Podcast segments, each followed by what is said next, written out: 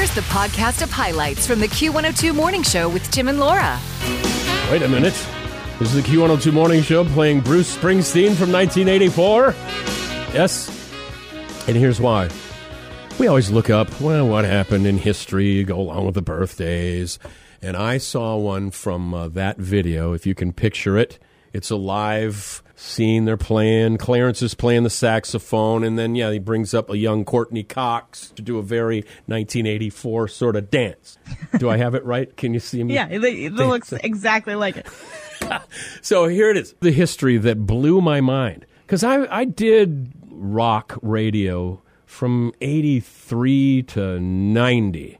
That song is a staple. I never heard this after a failed attempt at shooting a studio video for Dancing in the Dark.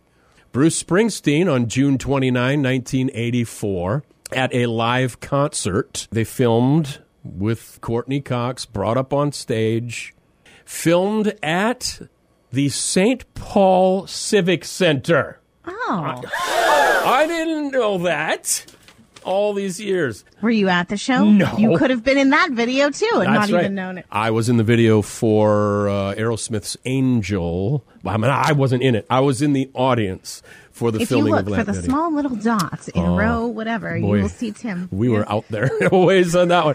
No, I was working in Fargo Moorhead at the time, so uh, I wasn't really doing concerts in '84. The St. Paul Civic Center, I'm uh, well, that doesn't exist anymore. Well, Xcel Energy Center is now on the same site as the old St. Paul Civic Center, where Springsteen filmed "Dancing in the Dark" video. Blew Never my mind. Stop Right? learning. How many times will you tell you? Never stop learning. Tim and Laura on the Q102 Morning Show. Now, now I'm digging. This is just for today, June 29. Lionel Richie, current judge on American Idol, along with Katy Perry and Luke Bryan. Seems like a you know a, a grandfatherly, certainly a legend in the music industry. Yeah, seems like a kind of chill guy, Mm-hmm. right?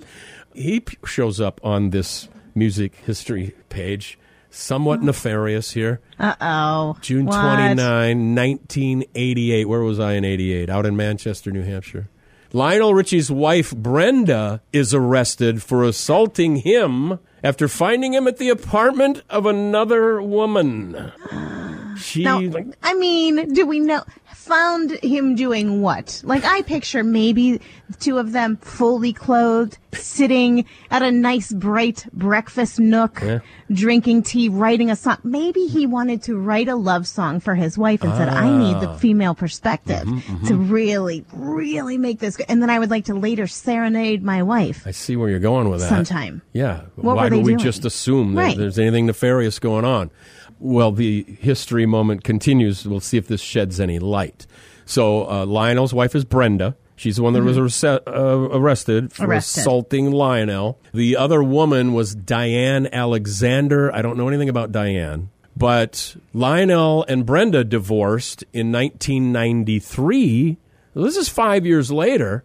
And then in 1995, after two years of being single, he married Alexander, the apartment woman. Well, then maybe I take that all back. Uh, yeah, there was something going on in that apartment. That's I get it now. That's right, right. Uh, Lionel gets a spin for that here this morning. You remember this one? Oh, night long. I think that was one of the biggest. Yeah, in the apartment all night long and into the next day. Okay. the Q102 morning show. This is your morning show. No one better. On Q102. Well, a lot of discussion about uh, what's come out of the Paris fashion show going on at facebook.com slash your morning show. Now, as long as we're talking fashion for the guys, you ever stare in the mirror wondering how many shirt buttons you should leave open? I hadn't thought about that till now. How many do you have open? Looks like two. two right? The very open.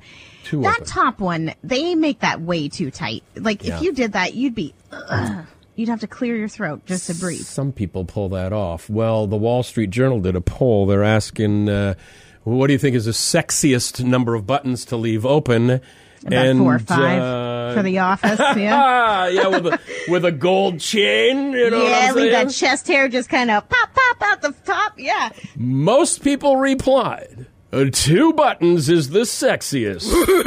That's right. Look, Look at at me. you. Hello. Look at you. Don't even have to think about it. Um, let's see. Thirty-eight percent say uh, one button undone. That's Try one. Let's see. that's just a little too That's schoolboy. Yeah, it's giving you still breathing room though. Yeah, yeah. But I would say that the top button and the next button undone is a little bit more of a swag look. Twelve percent said no buttons undone. They think it's hot to go all the way buttoned up to the top there. If you're wearing a tie, Yeah. I totally get doing that top button because you want everything kind of closed in so that your tie can lay nicely. But Yeah. if you're not, that's too restrictive. Only 10% said three buttons undone was the sexiest. Now, that flies in Miami, but it's a little hard to pull off here in Minnesota uh, about nine months out of the year, if you know what I'm talking about. This is what you do right now. Unbutton them all. Just go walking No. into the break room and Oh. see if anybody looks at you weird. I'm going to the front office. Marcia, I'm here to What, what's going on, Marsha? I'm gonna pick up my Stingers tickets for tonight.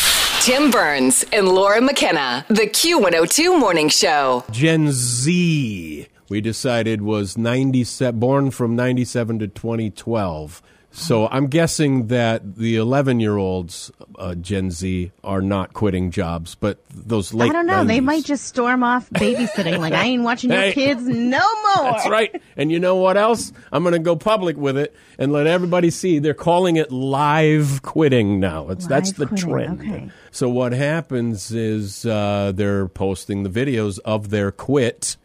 And then, uh, of course, putting it on TikTok or what have you. Here's how it actually happened live. Hi. Hey, how's it going? There's the boss. Good. Sort of not. I can't say it. I don't know how to say it. I know. I knew it was coming when you said that. I'm gonna cry. It's look. If it's what you feel like you need to do, then I totally get it. We will be so sad and we'll miss you, but I'm excited for you, and you'll do awesome. Oh, what a great HR slash boss Okay. person, though. Okay. Couple things from this video. One, don't live stream something like that. I was picturing a Jerry Maguire, papers Oh. fly in, that kind of quit. yeah. That was a little bit of a letdown. Secondly, the response from the boss means they were hoping this person would get out of the company. Oh, like, yeah, yeah. oh, we'll really miss you, but do you need help oh. packing that box? We wish you the best. You Yes. just let us know if you ever need anything, but please don't reapply. You That's whiny what that little meant. thing. That's what that.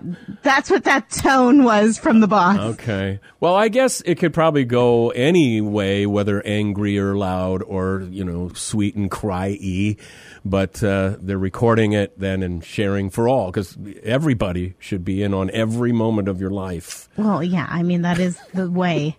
That is the new way. You you would do it like some of those videos, and I, I don't want to uh, pigeonhole here, but it seems like a lot of these come from quitting Walmart, where they grab the speakerphone. you know I what mean, I'm talking about? You're gonna go, Yeah. you're not gonna probably use any of those people for a reference again. So, Right. eh, if you happen to, I don't know, burn a bridge or two, I guess go go for it. Mm-hmm. I don't think I can safely play any of those on the show this No. morning. It's Q102. Waffle iron day today. If, if one of those is sitting in a cupboard, like at our house, actually, I think it's in the basement. It uh, doesn't come out very often. It's one of those, it's sort of a mini version of the one they have in the hotel. Where you can, oh, the Belgian flipping waffle Yeah, ones. yeah. yeah. I like it, but you know, you, you have to mix up the stuff. And It's sometimes takes a lot of work. Yeah. I was in a hotel over the weekend, as you remember my cookie in the gym story. Yeah. And they had the normal size circular Belgian waffle maker and then one right beside it that made four tiny little Belgian waffles. What? I said, so I made two tiny ones. I put uh, maple syrup on one, and then the other one they had strawberries and whipped cream to put on the other. I said, oh my God, I'm coming here every day for that. breakfast. Most are probably making the tiny ones for their children, but no, Laura made it for herself. I had a waffle iron in a hotel experience uh, once. Oh, no. It was in my uh, hometown of Mitchell, South Dakota.